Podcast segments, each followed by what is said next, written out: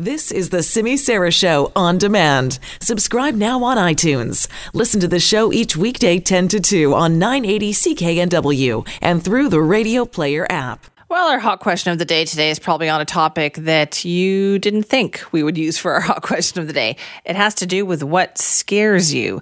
We saw the story of the invasive Asian giant hornets, and we've talked about it a couple of times here on the show. We will be hearing the latest update coming up. But we wanted to know like the pictures of these things are so terrifying. And for some people, like hornets, wasps, bees are just so scary, right? But then we thought, well, what are you most afraid of running into? Is it one of these Asian giant hornets? What if you ran into a tarantula? Would that scare you more? What about a python? Or maybe it's something else. Tell us. That's our hot question of the day. You can find it at CKNW or at Simisara980. You can also tell me a story. Maybe you've already run into one of these things and it scared the heck out of you. You can email me, simi at cknw.com. Call our buzzline 604 331 2899. I'll tell you right now, for me, it's the python. If I like, if some pet, somebody's pet python randomly got loose and I ran into that somewhere, just i would never leave my house ever again. That's exactly. I would just be so terrified I could never leave my house again. But for you, maybe it's a tarantula or an Asian giant hornet. Who knows? So check it out. Our hot question of the day today will let you know what the results are. Right now, I got to tell you, the Asian giant hornets are out in front. All right, we're going to take some time here on this Friday morning to kind of update you on where things stand with the election. We're not going to beat it over the head or anything like that, but we're just going to let you know what's happened in the last 24 hours. And today I know the parties are mostly, especially the Liberals, trying to change the channel, get back to the regular campaign stuff, but it's really hard to ignore that huge story. And a big reason why is that it's making headlines all over the world. Justin Trudeau's past photos where he was dressed in brown and blackface makeup is that story is everywhere. In fact, US President Donald Trump was even asked about it this morning, and here is his response. Justin Trudeau, can he survive this controversy? Well, I was hoping I wouldn't uh, be asked that question. It had to be you that asked it. You, you had to ask me that question, right, Justin? I'm surprised. And I was more surprised when I saw the number of times. And, you know, I've always had a good relationship with Justin. Uh, I just don't know what to tell you. It's, I was surprised by it, actually. So that is the response from US President Donald Trump. And you know what? I think maybe that's why this is getting so many headlines all over the world. People are surprised that this would happen here. Uh, now, Justin Trudeau himself was also asked to respond to the international outcry and attention that he's getting over his use of black and brown face. U.S. President Donald Trump has uh, said this morning that he was surprised to see images of you uh, wearing blackface, and particularly at the number of times uh, that you wore it. What kind of an impact do you think that this is going to have on your international reputation, and how do you think it'll affect your credibility as a world leader?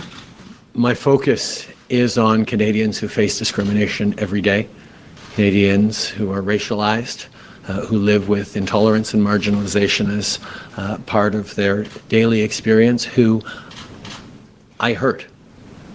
People who, uh, in many cases, considered me to be an ally, uh, who are uh, deeply hurt by the terrible choice, choices I made many years ago. Uh, I apologize deeply to them, and I will focus on continuing what I have uh, tried to do as a leader, which is always stand against racism and discrimination at home and on the world stage. So, still lots of questions for Justin Trudeau on this. And as I said, the reason why is that this is making these headlines all over the world. For example, listeners to national radio in Ireland this morning woke up to an interviewee subject that is very familiar to us here in BC and in particular here on the Simi Sara show. A video has surfaced, another video of Canadian Prime Minister Justin Trudeau in blackface. This is the third time. Uh, well, joining us now is Keith Baldrey, who is the Legislative Bureau Chief for Global TV in British Columbia, the station who broke the story originally. Uh, Keith, what has been the reaction to this story in Canada? Oh, it's electrified the nation. We've never seen anything like this in Canadian politics. Man, that guy's everywhere, right? He's everywhere, Keith Baldrey. He's so good at that. So that was uh, Keith on national radio in Ireland this morning. Uh, so the late night talk shows in the United States also, as you would expect, piled on this story. Have a listen to this combination of Seth Meyers, Conan O'Brien, Stephen Colbert, and Trevor Noah. Canadian Prime Minister Justin Trudeau is facing criticism after a photo from 2001 surfaced in which he is wearing brownface. I'm not going to show you the picture because it's really bad. It's so bad that Canadians traveling in Europe are going to start telling people they're American. Big scandal up in Canada. New photos have surfaced of Canadian Prime Minister Justin Trudeau in blackface. Yeah, as a result, Trudeau has been dropped from the cast of Saturday Night Live. He's gone. Now, uh, there is some big news out of Canada concerning Prime Minister and man you're a boot to be surprised by, Justin Trudeau. A photo has emerged of Trudeau wearing brown face at a party. This is pretty bad. And I just want to say, it's not us this time. Suck it, Canada. Woo! When I was in high school, I uh, dressed up at a uh, talent show uh, and sang Day-O in, with, with, with, uh, with makeup on. Yeah, this is not good, man. Because you realize what happened here. Trudeau came out to apologize for one blackface and ended up admitting to more. He's like, I did brownface for Aladdin, and I did blackface when I sang the song Day-O. And now, if you'll excuse me, daylight's coming and me one go home. Okay, come on. Those were pretty funny, right? I particularly like the Seth Meyers one about Amer- Canadians now saying they're American when they travel overseas. Uh, okay, so they're having a lot of fun with it, obviously making some good jokes. Uh, on the campaign trail, it's still very much a topic. And what I'm going to be interested to watch for over the next little while is how much the other political parties continue to hit the Liberals on this. And is there still room for them to, say, score some points on it? Well, Mike Le Couteur is with Andrew Scheer today and has more on what the conservative leader focused his attack on this morning. Andrew Scheer refuses to accept Justin Trudeau's apology for his use of blackface and brownface, saying Trudeau is hypocritical because he claims the Liberal leader would have turfed one of his own candidates if that person had done something similar. Now, earlier this week, Scheer said that if one of his candidates was found to have said or done something questionable in the past and then apologized for it, they would be allowed to still run as a conservative. Today, Scheer was once again asked about his 2005 speech in the House of Commons, where he compared same sex marriage to a dog's tail, something for which he has never apologized. Now, Scheer deflected when he was asked about that, hoping to continue to call into question the Liberal leader's ethics and moral authority to govern. Mike Le Couteur, Global News. All right, so that's a little bit about what the Conservatives have been up to today. There's more to come, right? It's early on the campaign trail. There's lots of events that are scheduled for today and into the weekend. And I think what the Liberals are hoping for is that they're just going to keep on chugging along. They're going to keep making policy announcements from their campaign platform and hope that will help change the channel, but we don't know if that's actually going to happen yet. So, what was that policy announcement that they promised this morning? Well, Justin Trudeau today promising to ban all military style assault rifles as part of a broader gun control plan that will also take some steps towards restricting and banning handguns. The Liberals are pledging to work with provinces and territories to empower municipalities to further those restrictions or ban on handguns. We will ban military style assault rifles and start a buyback program for all military grade weapons that were legally purchased. And we will work with the provinces and territories to enable municipalities to restrict handguns. We will not bring back the long gun registry, and we will continue to respect Canadian farmers and hunters. But we know you do not need a military grade assault weapon, one designed to kill the largest number of people in the shortest amount of time, to take down a deer.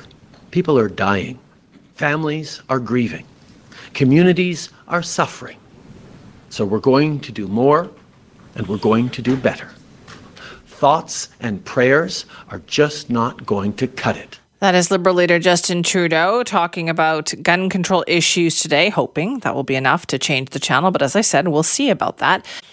Well, today we're talking about things that scare us, like the Asian giant hornet. Remember, we talked about this a couple of weeks ago, and we knew that they had been spotted in Nanaimo, but not like this. The Ministry of Agriculture now says that they have found an underground nest of invasive Asian giant hornets. This happened on Wednesday night. They discovered it, they destroyed it. And they say they're going to try to preserve the bodies of these invasive hornets so they could try to figure out where they came from. How big are these things? Well, they can be up to five centimeters long. Think about that for a second. Just do that measurement. That's big with a wingspan of seven centimeters. The government also says that stings are rare, but if a person is stung multiple times, there is risk of toxic or allergic reaction. Now, they're common in parts of China, Korea, and Japan, and yet here we are seeing them here. So we wanted to check back in with Gail Wallin, the executive director of the Invasive Species Council of BC. Gail, thanks for being back with us. Uh, thanks for having us. Boy, this took a turn, didn't it? But it's a great turn because it actually means that we've been able to find them. Um, and it's been a collaboration between the public and governments in being able to find and detect them. So, that in some ways, that's a good thing. Okay, how did we find them? So uh, again, when it, when it comes to invasive species, often there's only a few of them around, so you need to have eyes every place. In this case, some really uh, focused and uh, uh, observant beekeepers noticed it, um, but then they were able to track the source of where the hornets were coming from and were able to under, find the underground nest. And these hornets only nest underground, so they can make it difficult to find because you're not used to seeing them down there. Okay, so how many are we talking about? Like when we say a nest, how big was it? How many might have been attached to it? Uh, there's, uh, I don't have the exact numbers, but there have been a couple hundred uh, for sure attached to it. Um, but it's underground. They were able to treat it to, uh, with a CO2, and so they've been able to eradicate it. And now they're just looking to confirm that there isn't any other nests that were in the area. That's what I was wondering about. So does that does it usually mean there's more? Like was this nest of a size where we think, okay, this can't be the only one?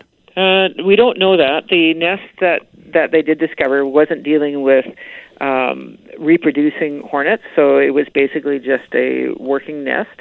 I'll use that layman's terms. Um, so that's that again is a good news because the way the hornets evolve, they will go through different phases to where they actually will be breeding uh, other uh, for future populations, not not where this was.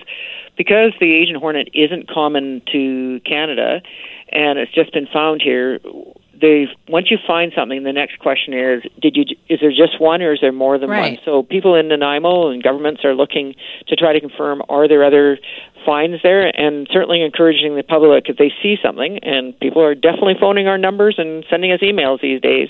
Uh, if you f- find something, take a picture, grab a specimen, put it in a jar, or whatever.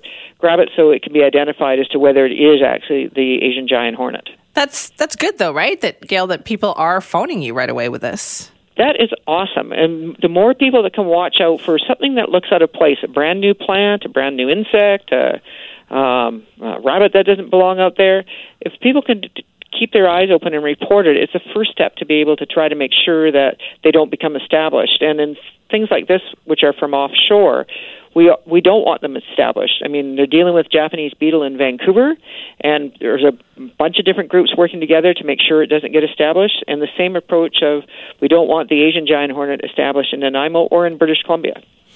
All right. So then, what happens now, Gail? What do people need to know? People need to know. Look at look on our website bcinvasives.ca. See what it looks like. See the one other ones that are similar to it in looks, but you'll find that there's some very distinct features for this uh, when you see something, figure out a way to take a picture or, or trap one, and then let us know because that's what we need to be able to have to provide to government so they can identify whether it's being found in any other area. So that's the most important thing that people can do. Okay, now you know, people clearly have a fear of this thing. Like those pictures were kind of freaky. Well, they are big. So they, as soon as you get a big wasp or bee or anything, people get concerned. So this is this is a large hornet. It is distinct. Um, and people might be scared by it, but it's actually not one that's very uh, aggressive to people. If you leave it alone, like many insects, it won't bother you.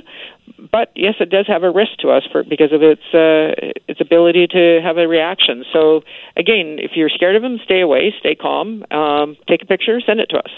All right. So, Gail, though, I have to ask you, like, what are you more scared of, an Asian giant hornet or, say, a tarantula? Well, like, which one of those crawling up your leg would you be more afraid of?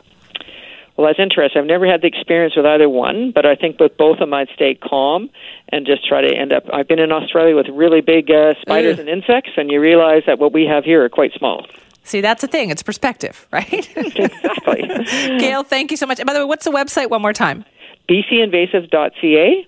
And you go there and you can report either online or give us a phone call. But keep your eyes open. Uh, let's hope there's no more Asian giant hornets found. But if you can find one and send it in to us, that will help us uh, respond to it. All right, we'll do our best. Thank you so much for your time. Thank you. That's Gail Wallin, the executive director of the Invasive Species Council of BC. Yes, there is such a thing.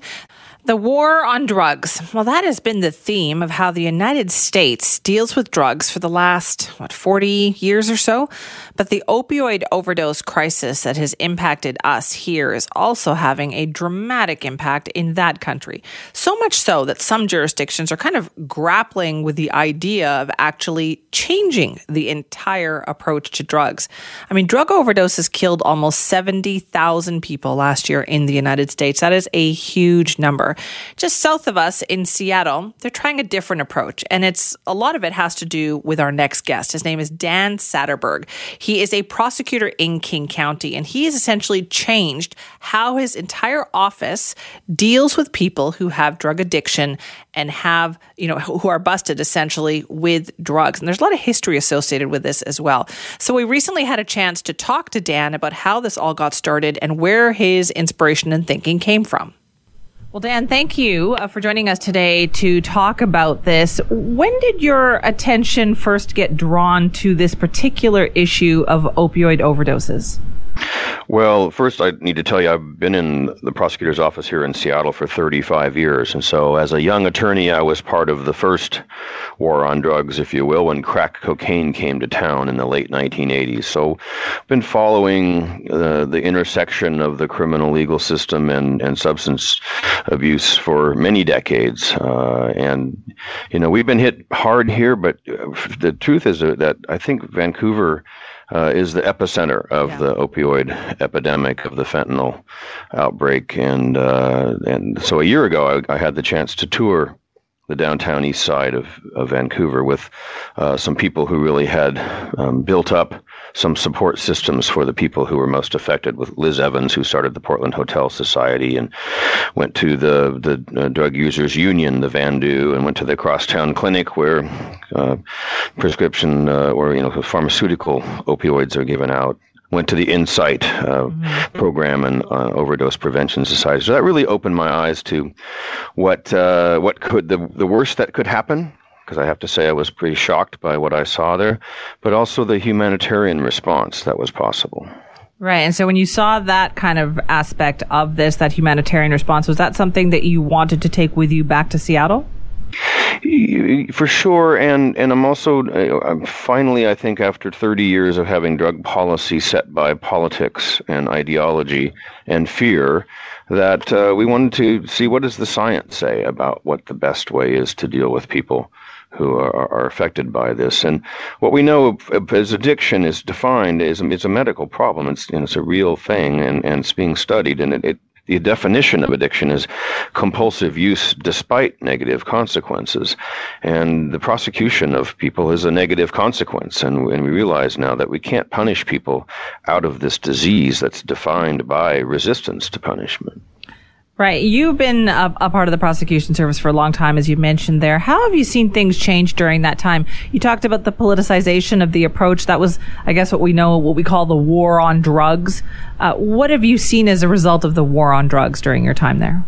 Well, for sure, in the late 80s and throughout the 90s, even in the aughts, uh, we were punishing people with a very strict uh, sentencing guideline. So if you sold $5 worth of cocaine or heroin and me- or methamphetamine, you'd do a two year sentence. And then if you did it again, you'd do four years and six years. And so we were putting a lot of people uh, in prison for a long time for really subsistence level dealing. Everybody who uses drugs deals at some point or another to make their their daily dose cheaper.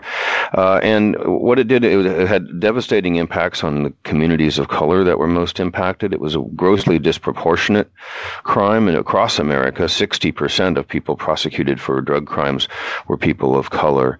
Uh, and so, it, I mean, it really drove a wedge between law enforcement and and those communities that they were trying to help. So, I, I think what I'm, I'm trying to do, and it's a slow process to, to steer the ship is to steer it toward a, a scientific and medical uh, uh, answer instead of just a, a, judicial system answer.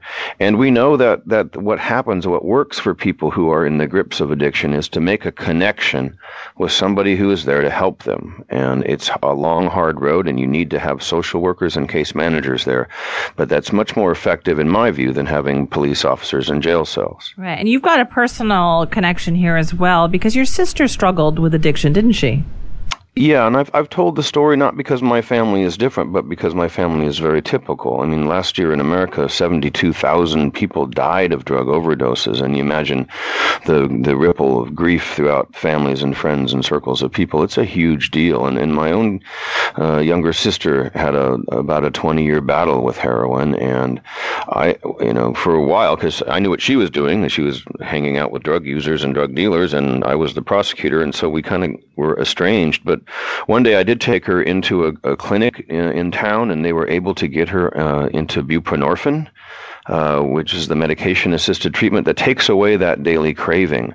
And when she got on buprenorphine, my little sister Shelly, all of a sudden she was a different person. She didn't have to spend all day figuring out how to get heroin so she wouldn't get sick. Uh, she could start to work on other aspects of her life. And so she did end up uh, uh dying uh, about a year and a half ago, and it wasn't from an overdose, so she won't show up on one of those statistics but her health was ravaged from decades of, of abuse and she her body couldn't fight off a simple infection. But having seen what millions of, families see up close I mean a front row seat to addiction you know did change my view in the sense that you know what what my little sister needed wasn't a jail cell wasn't a set of handcuffs. It was somebody to help her and to come alongside and and for opioids particularly we do have some promising medication assisted treatment and when you're on that it reduces your chance of mortality by half and so why not? Why not make it easy for people to get buprenorphine and methadone? And so that's been the strategy in Seattle now for the last couple of years is to have really a, a no barrier thing. If you if you show up and say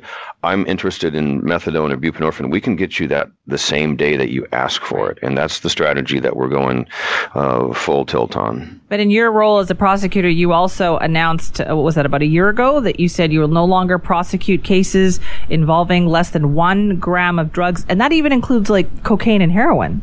Yes, it's cocaine, heroin, methamphetamine are the big ones, and and here, here's what really happens when when you prosecute people for possession of tiny amounts of drugs, and really it's their daily dose, right? They got caught before they could use it that day.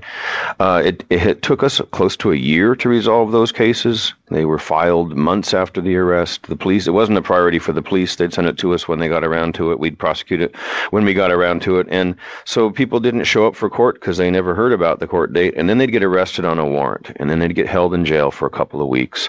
And they'd come down and plead guilty to a gross misdemeanor, but with no offer of help along the way because our court system eh, at that level wasn't built to offer help. So I, I thought, well, let's at least stop doing the harm that we know we're doing to people who have a medical disease. And let's maybe that puts some pressure on the rest of the community to get ready to build up a, a response, an apparatus of help that can uh, help people do less harm to themselves and, and thus less harm to the community. So, you know, it, it, it, it we've been able to expand uh, a program that we've had here now for nine years called the Law Enforcement Assisted Diversion Program, or LEAD, L E A D. And what that does is just gives the police officer a tool when they find somebody who's got a small amount of drugs, rather than take him to jail and start this very long and expensive due process trail, they can call for a case manager who within an hour will show up at the police station, take over with this person, and begin to work with them on in a harm reduction format, meaning meeting them where they are in their addiction, helping them with what they need today to get better. I mean, this is a humanitarian crisis, and what I saw in Vancouver was was really remarkable to me. I, I was not prepared for what I saw, um, and and the people up there are doing tremendous work, uh, just trying to keep people alive every day. And, and I think at some point, the the work on the streets has to be focused on keeping people alive as opposed to punishing people, because punishing people really it has no scientific basis uh, as a way to help people out of addiction. Dan, how is this going over though uh, among the public there in Seattle? Well, this is a very dramatic change, right, in the approach to drugs and all of those issues of the last 30, 40 years. So how is this going over with people? Well, you know, not everyone likes change. Um, people are, they say that the two things people don't like are change and the way things are. And so I think that's true for drug policy too. It just, if people are afraid of drugs, they're fearful, it's scary.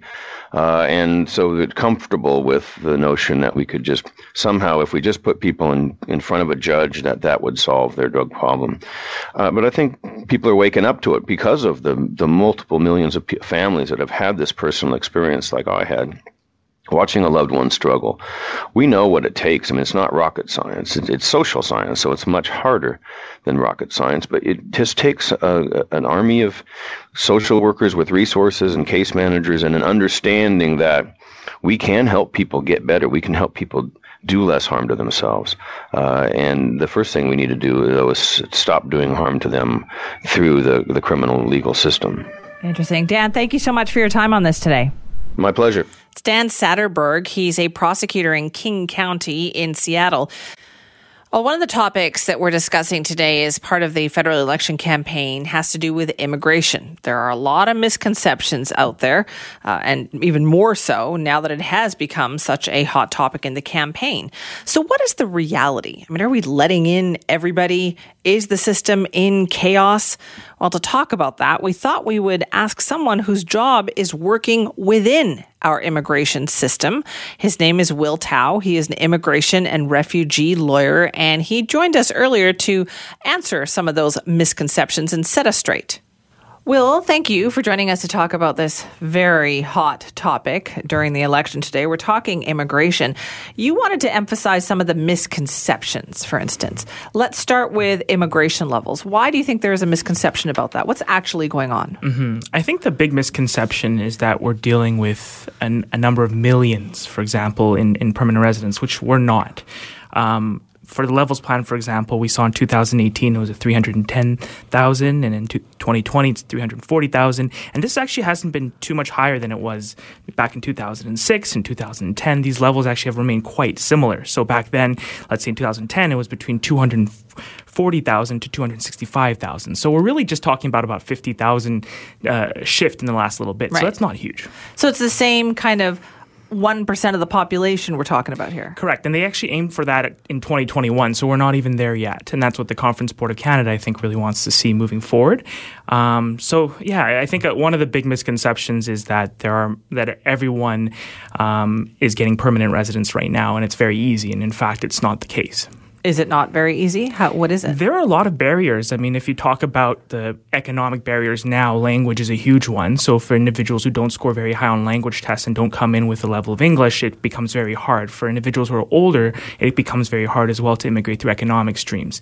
So, in other streams, in terms of other streams, in terms of family, class, and those other um, humanitarian compassionate grounds, those levels have always remained the same. So, it's really just a focus on the economic stream that's driven Right. sort of more numbers recently. And that's a point system we have, is that right? Correct. It's an express entry point system, and that system again is just it's it's very difficult to navigate unless you have Canadian work experience, unless your English skills are strong, unless you have you're you're, you're not too old. If after 45, for example, you get no points, and it's very difficult to immigrate. So we're from the way you're describing it is that we are quite selective about who we allow to come to this country, which really is a misconception versus what some people think. Absolutely, and I think one of the concerns that people might get mixed up here is because that th- there there are an increase in numbers of temporary residents right now. So we're seeing those numbers go up quite a bit. So those are your students, your visitors, and your temporary workers. Mhm. So maybe just viscerally, individuals, and I mean this actually even can happen with Canadians and permanent residents. You're you're on a bus, you're on a sky train, and you're wondering, oh, who's you know, how long did you come here? Why are you speaking your own language? I think it's those visceral things that have caused people What's to think there's more- visible, yeah. and and that's maybe why the you know in terms of that poll, I think was it um, EKOS did a poll that 42% of Canadians believe the country is accepting too many non-white newcomers, and I think that that might be a visceral thing where it's like because why not white? Because we're seeing increasing numbers from Australia, United States, yeah. Europe as well. Um, you know, there's great programs for Irish and uh, youth to work Is in Canada. Is it just that classic same old issue of they are visible, therefore they get selected for you know that that is stereotyping m- my belief and i think when you're talking about these polls and you're calling people and, and, and they're in their homes answering their phone their warm homes thinking about what's wrong or what they're concerned about maybe these type yeah. of things come and that's where it ties into racism and those issues. Another big misconception, I think, with immigration, is certainly one that we've heard a lot about, maybe you can set us straight, has to do with asylum seekers being viewed as queue jumpers. Mm-hmm. And I know that that's been Andrew Scheer's sort of angle, and we've seen that come from, I think, Maxime Bernier and a bit of the right wing. Um, I don't think that that's the case. Um, first of all, they go through separate processing, uh, which is very, very important. And I know there's a concern about Roxham Road and, and a lot of individuals who have cross over the border to try and avoid the safe third country agreement. Mm-hmm. But I think that a lot of people miss the stories behind why that happens. And it, it is a global trend. There's a lot of issues going on in the United States as well documented.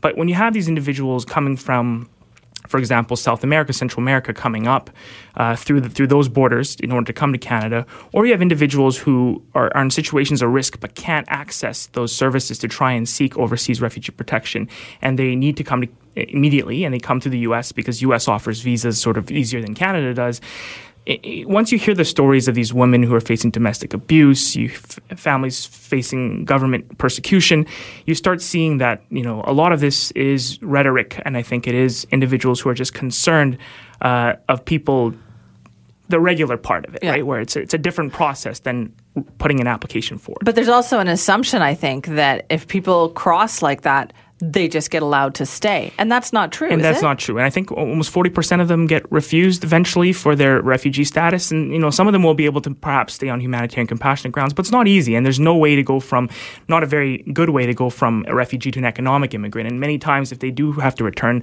their chance of ever coming back to Canada are very, very low. So, um, you know, I, I, I think that the, a lot of this is just a concern over the, the people and the countries that they're coming from and the, and the way that they're coming right. in. But it's been created by a global trend, in my opinion. Uh, let's talk about um, the other one of the other thoughts that get thrown out there all the time is that uh, immigration, people coming here are replacing Canadian employees, people who are already here, taking our jobs. Mm-hmm. Well, I think one of the things we have to recognize is we have a very low uh, unemployment rate right now, which is, I think, a credit to the way that uh, things are uh, at this stage. But then the jobs that need filling in the food industry, in the farms, are being filled by newcomers and migrants, uh, and, and, and those ones are temporary foreign workers. One of the things with those workers too is they don't have, you know, they're getting paid many times wages that Canadians would never accept. And they don't, many of them don't have pathways to permanent residence at all. Uh, until recently, many of them were bound by one employer. Uh, I know the government's taken steps to try and unbind, unbind those to so it's sectoral specific, but it's a very tough occupation being a low skilled worker in Canada, a temporary foreign worker who supports a family back home. Many of them want to go back home. They just need that money to support their families back home. So they come here, and uh, in some cases, do you think to just work for a season or two seasons and then go back home? Absolutely. Some, so some of them have to come back every year because of how that you know, that there is a big reliance on the Canadian employment to support the family back home. Right. And that's why I think one thing we should think about, and I, and I agree with the Greens on this, is climate refugees and situations where we can actually do more abroad to try and fix things is very important because if we create situations of instability abroad, individuals will come to Canada in frequent numbers, and then we'll have this issue that I think a lot of people are concerned about. If we make things better for them in their countries of origin, hopefully we start assess, uh, addressing these refugee issues and these concerns of uh, hardships and things that, that, that create refugees right. and create immigrants. I mean, immigration certainly has been a hot topic in this particular election campaign. Mm. Uh, one of the other things we always hear about is birth tourism. Yes. And there was even recently this week an article about mm. how the numbers had gone way up. Yeah. I, I read that article and, and I know uh, the researcher who did that, and uh, I respect his work a lot. Um, I still think it is a little premature for us to first see this as, a, as something that requires total system wide change. We've had uh, birth citizenship by birth since 1947. It's it's a long-standing principle of, of Canada. Um, it's created a lot of great families. It's, it's it's encouraged a lot of immigration. Are there people who are taking advantage of the system? Absolutely. And are there systems uh, globally that need fixing, where we need to go probably to these countries and influence, uh, you know, businesses and practitioners and governments to not allow these practices to to be encouraged? Absolutely. Um, but right now, I think one of the things that gets lost in this conversation too is we have a lot of international students, a lot of people who can't stay in Canada because they're on humanitarian compassionate grounds, uh, applications. Uh, they don't have legal status per se, uh, but they want to have families here too. And, it, and from my opinion, as long as it's not becoming an abusive system wide process and it's not coming at the cost of taxpayer money, uh, then we we can promote individuals coming here to establish roots and, and, and become Canadian and, and build it through having children here and having families here. Right, but where, where is that line? You said as long as it's yeah. not being abusive, right? Where is that line? I think that's where we continue to study, and that's maybe where we start thinking about ways. And I think some governments are doing that, where they I, I can't remember what province is doing this now, but they're charging a fee, for example, for foreign nationals if they want to have children here in advance, just to make sure that they have the funds to cover that taxpayer money. Um, so stuff like that too. But again, you know, uh, one of the things is that this often gets drawn out in the media as, as a as a Chinese problem or as one affecting a certain particular uh, group, um, if you talk to individuals, there's individuals from Europe, Middle East, all over the world who come here and say, listen, we want to come here as visitors. We have enough funds to support ourselves. Uh, we want to stay here for a bit and we haven't have a child. And, and years later, they come back and immigrate as a family. Is that a problem? I, am not too sure. And I guess the other thing about that is if they do have a baby here, well, they mm. can't just automatically move here. Don't they have to wait until the baby is like 18 years old? Uh, the baby themselves can stay here and stay with family and, and eventually perhaps when when they're over 18 sponsor. But I think the big issue uh, with that is it's the baby itself. Many times the family plans actually to return back to their own country. I think yeah. one of the things, another misconception in Canada that we have is that all immigrants want to come here and just stay here. The, the, the reality of this global business and the reality of family ties is individuals go back and forth all over the place. And that's yeah. why actually we have a very generous two year out of five year permanent residence rule in, in, in the understanding that not everybody wants to become a citizen, although 86% do, but people do travel back and forth. And, and you know what? If they're coming back 20 years later because they had a child who's in Canada and they aren't doing this as part of some organized scheme, I think it's great that they're coming back and because their baby is here and that they want to start a family here. Uh, it's again when you know certain social services are abused or certain you know taxpayers are having to cover funds. That's right. where I think people have concerns. Well, Will, thank you very much for joining us on this today. Absolutely, thank you. It's Will Tao, an immigration and refugee lawyer, kind of working through some of the misconceptions that are out there on the issue of immigration.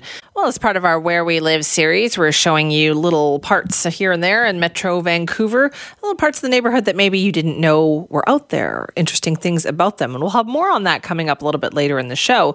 But maybe you're looking for something to do. Well, there's a couple of very big days going on at the City of New Westminster. They've got Riverfest going in its 17th year that is where we sent our show contributor, Claire Allen. She's there right now. Hi, Claire. Hey, Simi. Yes, I am down here at Riverfest, which is at the Fraser River Discovery Center in New Westminster. And it's pretty cool down here. You know, I've learned a lot about the Fraser River being down here. It's very interesting. Well, it's very important to New Westminster. I would imagine. What kind of stuff do they have going on down there? Well, they have a lot of really cool things going on this weekend, which actually um, the Stephen Bernil, who works here at the Fraser River Discovery Center, is going to tell you about in a minute. But first, I mean, I need to tell you about what I learned because oh, okay. you know, yeah. I find this very. um, so, one thing I learned is about how integral the Fraser River is, not only to our local economy, but to uh, Canada's overall economy, because the Fraser River is actually the largest, it connects to Canada's largest and busiest port, which trades over $200 billion in goods every year. So I thought that was really cool to learn about. And then I also learned about tugboats, which actually play a huge part in Riverfest. They do um, a sort of like a tugboat parade in part of Riverfest, which is really cool for families to check out. But did you know, Simi, that the tugboats have this thing called the Dyneema rope, which is a really thin, light rope, which is actually made of the strongest synthetic fiber on earth. And it's made so that if it breaks, it doesn't snap back and hurt anybody. But because it's used so much, this rope has to be replaced every four to five years, and it costs a whopping 40 grand to replace. Okay, that is extraordinary. I did not know that. So every tugboat has to do that? Yeah, I assume because there's so much wear and tear. I mean, they're pulling these enormous vessels or or uh, barges through the river. And uh, I just thought that was really cool that it was actually made of the strongest synthetic fiber on Earth. And of course, for safety measures, that if it breaks, it doesn't snap back, which we, you know, we hear a lot of accidents where cords snap and end up hurting people. So I thought that was really neat.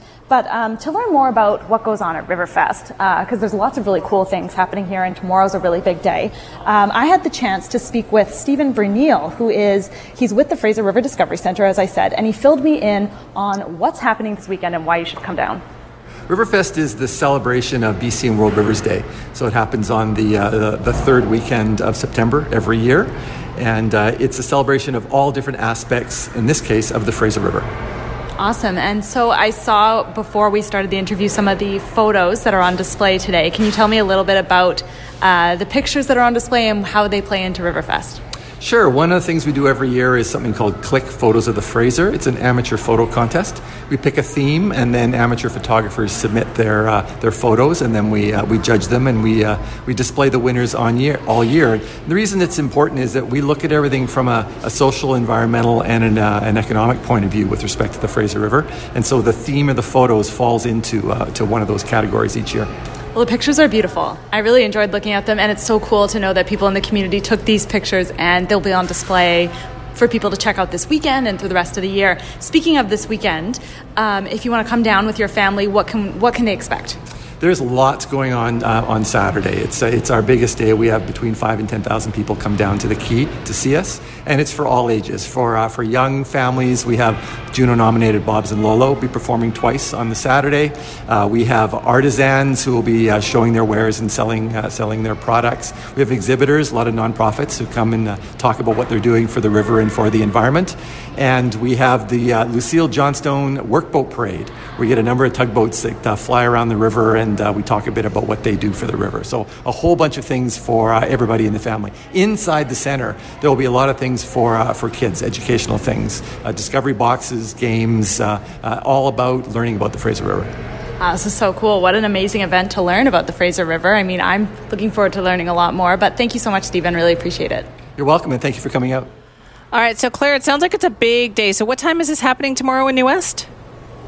Um, so uh, everything kicks off pre- um, early in the morning. So it's about 10 a.m. till 4 p.m. I guess not that early, but you know, it's a great, a full day.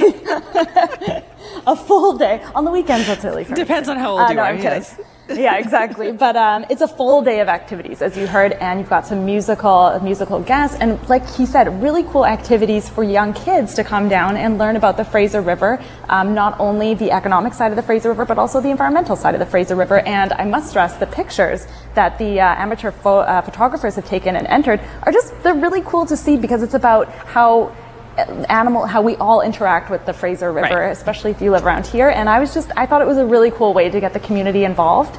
And uh, like I said, mm. I really learned a lot. Okay, I'd yeah. like to see those. Claire, thank you.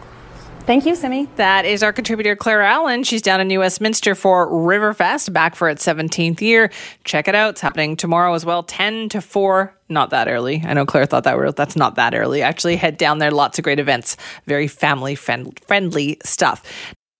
You know who's going to be very busy over the next couple of days? Pollsters right across the country. They are furiously polling, trying to get a sense of whether or not what happened in the last, well, 36, 48 hours or so will have an impact on the election campaign and whether or not people are going to change how they vote or even decide how they vote as the basis of that. Now, as we've been hearing in the news, Liberal leader Justin Trudeau is in Toronto today trying to do everything he can to try to take back control of their reelection campaign. He spent all day yesterday and even even some more this morning, apologizing for essentially the blackface, brownface photos that have appeared in the last couple of days. Today, he also said that he will speak personally with one of his opponents in this federal election. That would be NDP leader Jagmeet Singh about those images. And uh, Singh, in response, has said, yeah, he's absolutely willing to take that call. It will be a private conversation, he said. Meanwhile, we know that Canada has become the much debated, discussed topic all over the world. Uh, all the late night talk shows in the United States were weighing in on this. The U.S. president weighed in on this today, saying he was very surprised to see the photos. So, is any of this having an impact, though, on the election? Well, let's talk to Sean Simpson about that. He's the vice president of Ipsos Reid in Canada. Sean, thank you very much for joining us. Oh, thanks for having me. Have you already started kind of working this into your polling questions? Well, we're back in field. You know, the, the best way to go about uh, understanding the impact is to um, ask our, our, standard tracking questions uh, again and, and compare them to, to before the incident. So uh, we're going back in field, you know, with vote and approval ratings. And, uh, you know, after a couple of days in the field, we'll be able to, uh, to see what the before and after impact is. Yeah, how long does it generally take for an event like this one or any kind of big event to kind of be seen in polling results? Yeah, well, usually it takes, um, you know, m- maybe five days. And the reason is because you don't necessarily go in field the day after because a lot of times what you're getting is just knee jerk reaction from sort of partial information that, that you've uh, maybe been exposed to uh, very soon after the story breaks. So, um, you know, you want it to play for a day or two in the news cycle and then go in and start to measure public opinion over the course of about three days. And then you get the, uh, the results after and, and, and can really start to understand what the impact is. Right. So where were we at even 24 hours ago or today with the election? Mm. Where, how, how would you describe the, how people were feeling? Yeah, well, we were we were in a dead heat. Uh, it was 35, 35 in terms of popular vote between the Liberals and the and the Conservatives, um, and uh, actually the Prime Minister was in the driver's seat when it came to a lot of leadership attributes like um, best Prime Minister. And um, I think his most significant advantage here is someone who will protect the interests of cultural, religious, and other minorities in Canada. Uh. You know that may be a, a feeling or a sentiment that, um, that that that some people in certain parts of the country may be reassessing based on some of the things that we've learned over the last 48 hours. Right. Okay. Because, yeah, and, and some of these choices, people were asked to even just pick who their choice was for prime minister. And up until now, he did well on that front, didn't he? That's right. He had a seven-point lead uh, over uh, over Andrew Scheer, and that was actually a, recent development. Uh, in August, Andrew Scheer led, but uh, uh, even despite the um, uh, the ethics commissioner report that that suggested that you know the Trudeau government wasn't really um, open and forthcoming in the investigation of the SNC-Lavalin issue, his approval ratings, the best prime minister rating, all improved for the incumbent government, which was a bit of a surprise. This, you know, may be a game changer as well. But you know, a month ago, many of us thought that the ethics commissioner report was going to do the same thing. Had, has anything fluctuated in the you know week to ten days that the election campaign has officially been on? Uh, not not that we've uh, not that we've measured. Um, aside from this most recent issue, not a, not a whole lot has happened. There's been a little bit of uh, policy debate, um, but uh, really Canadians were were, were fairly uh, locked in overall in terms of um, voter support, and, and I think we're just waiting to learn a little bit more about who maybe some of the alternatives are in terms of Andrew Scheer and then Jagmeet Singh, maybe some ideas that the Green Party have, and so we'll really be looking towards October 7th, which is the English English language debate to understand kind of how everything shakes out and, um, and, and, and what might happen in the final days of the campaign. Now, Sean, have you seen numbers like this before? Like, was it like this in the last election campaign, or can you ever think of a time when it was like this?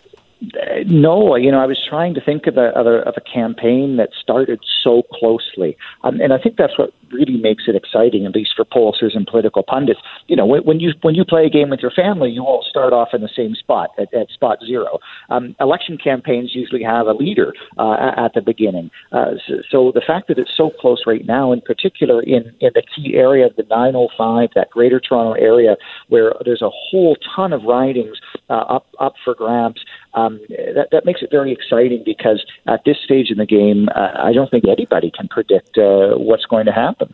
Right. So you don't think that we'll see the impact of the last couple of days then for another five or six days? Well, I think we'll start to see it um, in in this most recent poll, um, uh, or sorry, the, the, poll that we're going into field with now. Um, but uh, you know whether or not it's a knee jerk reaction that then in the following weeks um, essentially cancels itself out, or is just the start of a decline for the Liberals. I, I really can't predict that with any degree of certainty. Oh boy, it makes your job so interesting, doesn't it? Oh, and, and it's uh, causing me to lose a lot of hair as well. well, I'm sorry to hear that, Sean, but I hope it works out well for you. I'm sure we'll be talking to you during the campaign. Thank you. Oh, thank you so much. That's Sean Simpson, Vice President of Ipsos Reid in Canada. I would imagine pollsters in general uh, are just furiously polling away as much as they possibly can, especially in light of the last, you know, 48 hours on the campaign trail. Here's the hard truth people are dying Families are grieving. Communities are suffering. So we're going to do more and we're going to do better. Thoughts and prayers are just not going to cut it. It's Liberal leader Justin Trudeau today on the campaign trail, obviously trying to change the channel from what's been talked about over the last 48 hours, and talking about how the Liberals are promising to ban military style assault rifles as part of a broader gun control plan. One of the other things they're talking about is some taking some steps towards giving cities more powers to restrict and ban handguns. And remember, that's come up in recent years. Surrey has talked about this. Toronto has talked about this as well. So we wanted to talk more about this particular issue. Uh, the the Liberals had their backdrop for that announcement today was actually Toronto's Greektown neighborhood. That's where a gunman killed two people and wounded 13 others last year. So clearly, it's going to resonate there. Does it resonate right across the country? To talk more about this, Daniel Fritter joins us now, publisher of Calibre. It's Canada's firearms magazine. He's speaking to us from Kelowna. Daniel, thank you for joining us. Thank you for having me. Do we need a military style assault rifle ban? No, I don't think so. They're they're typically not used uh, in the commission of a crime, and I think it, it speaks a bit to it. That you know, Justin Trudeau announced this from uh, the Danforth, where uh, an individual used an illegally acquired prohibited firearm using a handgun uh, to use that as the backdrop for announcing a military style assault weapon ban or whatever that is um, is a little bit strange, but I think it speaks to the fact that they aren't really a problem. Right. So then, but do we need them at all then? Um, I mean, obviously, the issue becomes: Do you want to live in a country where you have to justify the things you possess? Because um, if you have to make the well, do we do you need one argument, then it has to be extended out from that, obviously. And do you need to have wine? Do we need to have cars that are capable of 130 kilometers an hour? That kind of thing. Okay, so you feel it's unnecessary. How uh, to buy one of them now in Canada? Talk to me about the process you have to go through for that. So specifically for an AR-15, you have to take a two-day two-day mandatory safety course that culminates in both a practical and a written exam. You must pass both, obviously. Then you need to provide uh, a triplicate of character references, including your previous conjugal partners, if you have any. Um, you have to disclose your financial standing if you've declared bankruptcy, if you have any mental health attestations the government needs to know. You submit all that to the government, and I think it's about 28 days later, there's a mandatory waiting period, a cooling off period, as they refer to it. Uh, you get your license. From that point, you can then go to the store. You can ask to purchase an AR 15, which will cost you probably around $1,500. Uh, the gun store won't actually give you the rifle. They'll instead call the government and say, Can we transfer this rifle to that individual? and the government will say yes, that person has a license, and they'll approve the transfer, and then the gun will be transferred over. Once you get it, you have to store it in a gun safe or in a locked container with a trigger lock on it as well, and you can only take it to a gun range. How widely purchased are these things? There's around just over, I believe, fifty thousand AR-15s in Canada, legally owned. Right, and so they're are, they're traceable. Then it sounds like from the descript the what the system the, that you provided there that you talked about. If there's a problem, the government should be able to find out who had what gun. Well, and exactly. AR-15s are restricted firearms, just like handguns, so they are still registered. So the government knows exactly how many are out there and who has them. Um, and like I said, the other laws are that you can only take them to a gun range or a gun store. You can't take them anywhere else. You can't take them hunting. You can't take them in the woods. It's actually illegal for you to take too long of a detour on your way to the gun range. You can't, if I'm driving, for example, from Delta to Abbotsford to go shooting and I detour into Vancouver, that's illegal. You have to take an expeditious route to get there. So these guns are not even on the streets. And it's largely why you don't see them in the commission of a crime. Because if you're a criminal, do you want a, a, a kind of gun that's going to get you a lot of attention and a lot of headlines if you get caught with it, or do you just want to have the, you know, illegally smuggled handgun that everyone else uses that you know the police are used to seeing and whatnot and dealing with. So then, do you think when you hear politicians talking like this, you think, well, this is just fish in a barrel. This is just like it's it's an easy target. Oh, absolutely. I mean, we've the second the photos came out, everyone within the gun industry knew that there would be an announcement shortly. It follows Paul Martin's exact. You'll remember the Gomery uh, inquiry was released late in 2005, November. By December, Paul Martin was in Toronto announcing if the Liberals were reelected, a handgun ban. So it's it's the exact same playbook that they're following here, um, and I think it's it's an attempt to distract, and it's frustrating. Is there a better way than Daniel that you can think of that would reassure people that you know some political party is doing something on the issue of gun concerns? Um, I think the big thing with the gun concern, for example, there's around just over 200 people that were murdered with handguns in 2013. That's the year that they're referencing, which was also uh, a, a bad year for it. It's one of the worst years we've had on record. It's been down since then. Um, I think the big thing has to come down to analysis of funding. That's what I wish people would look at more than than the gun control regime. Because, like I said, right now, to get a gun in Canada, you need to have a license. That's Mm-hmm. That process that I explained earlier is for any gun. It doesn't matter if it's a hunting gun or an AR-15. You have to go through the same process. So we're essentially controlling the population of people that can acquire guns quite well. Every day, everyone with a license goes through a criminal record check because if you're uh, investigated or arrested for a violent crime, you know, you get in a bar fight on a Wednesday night, Thursday morning, the RCMP are going to be knocking on your door to take those guns away because until you clear up that charge, you cannot legally possess those firearms. The Criminal Code of Canada says possession of a firearm in Canada is illegal unless you have a license and it's a five year exemption. Right. And the license obviously has these conditions. So we're already controlling that very, very well. I wish that they would put more funding into the causes of the violence that we're seeing, which is primarily the drug trade. And I wish that we'd see more gang interdiction, going after the money laundering and, and the other avenues that organized crime are using guns to commit violence. But what is enforcement like, Daniel? Like we have these rules. The rules, I think, when you listen, they're very comforting. You think, okay, we're on it. But what is enforcement like? If somebody's guns get stolen, if another gun shows up in the commission of a crime, how good are we at saying that was your gun and you have to pay a price for that? Um, if obviously if a gun is registered, like an AR-15 or a handgun, uh, they can. I would assume they, unless the serial number is defaced by the the criminals. So I, I don't know into the technical aspects of that sort of stuff where that goes.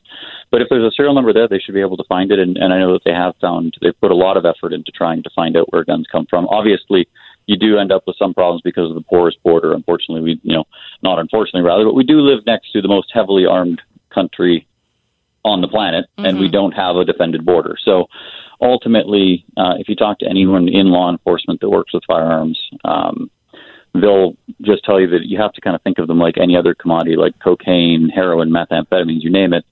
They flow through borders from places where they're cheap to places that are expensive. If they ban a bunch of guns in Canada, they'll just get them from the states. Is the cold hard reality of it? They're already smuggling drugs across that border. Adding handguns to those shipments would not be that much of a, a leap. But then what about dealing with this handgun problem, right? We know that's come up time and time again. Police chiefs have talked about this as well. What do we do about that? increase funding at the grassroots level, like right at the. They need to be increasing funding for organized crime units in Surrey and Vancouver and Toronto, Kelowna here. Um, they need to literally just put more officers into cruisers and on the street corners. Uh, investigating these crimes because I mean the backlogs on caseloads are huge these days. The Kelowna RCMP here in town are chronically underfunded and understaffed. Um, we've seen time and time again in history the only way to really make a huge dent in crime rates is to increase the amount of people doing enforcement. Right. So you haven't heard that though from anybody. Pardon? You have you really heard that though from any political party talking about that Um, approach? No, interestingly, uh, sort of some of the only people that I've heard it from have been other people that have been kind of coming at the gun issue from, to be honest, kind of the opposite side, like uh, Communities for Zero Violence and whatnot, that are pointing out, you know, they're not funding uh, groups that, for example, keep youth from getting involved with gangs. Uh, they're not funding those sorts of things. They're not funding outreach. They're not funding at-risk youth programs. Um, because then I, I think this is a testament to it because they want the votes. This is a you know a channel changing vote getting machine for them more than a solution to a problem. So Right. Well, Daniel, thank you very much for the analysis on this. Oh, thank you. That's Daniel Fritter, publisher of Calibre. It's Canada's firearms magazine. He's talking to us from Kelowna.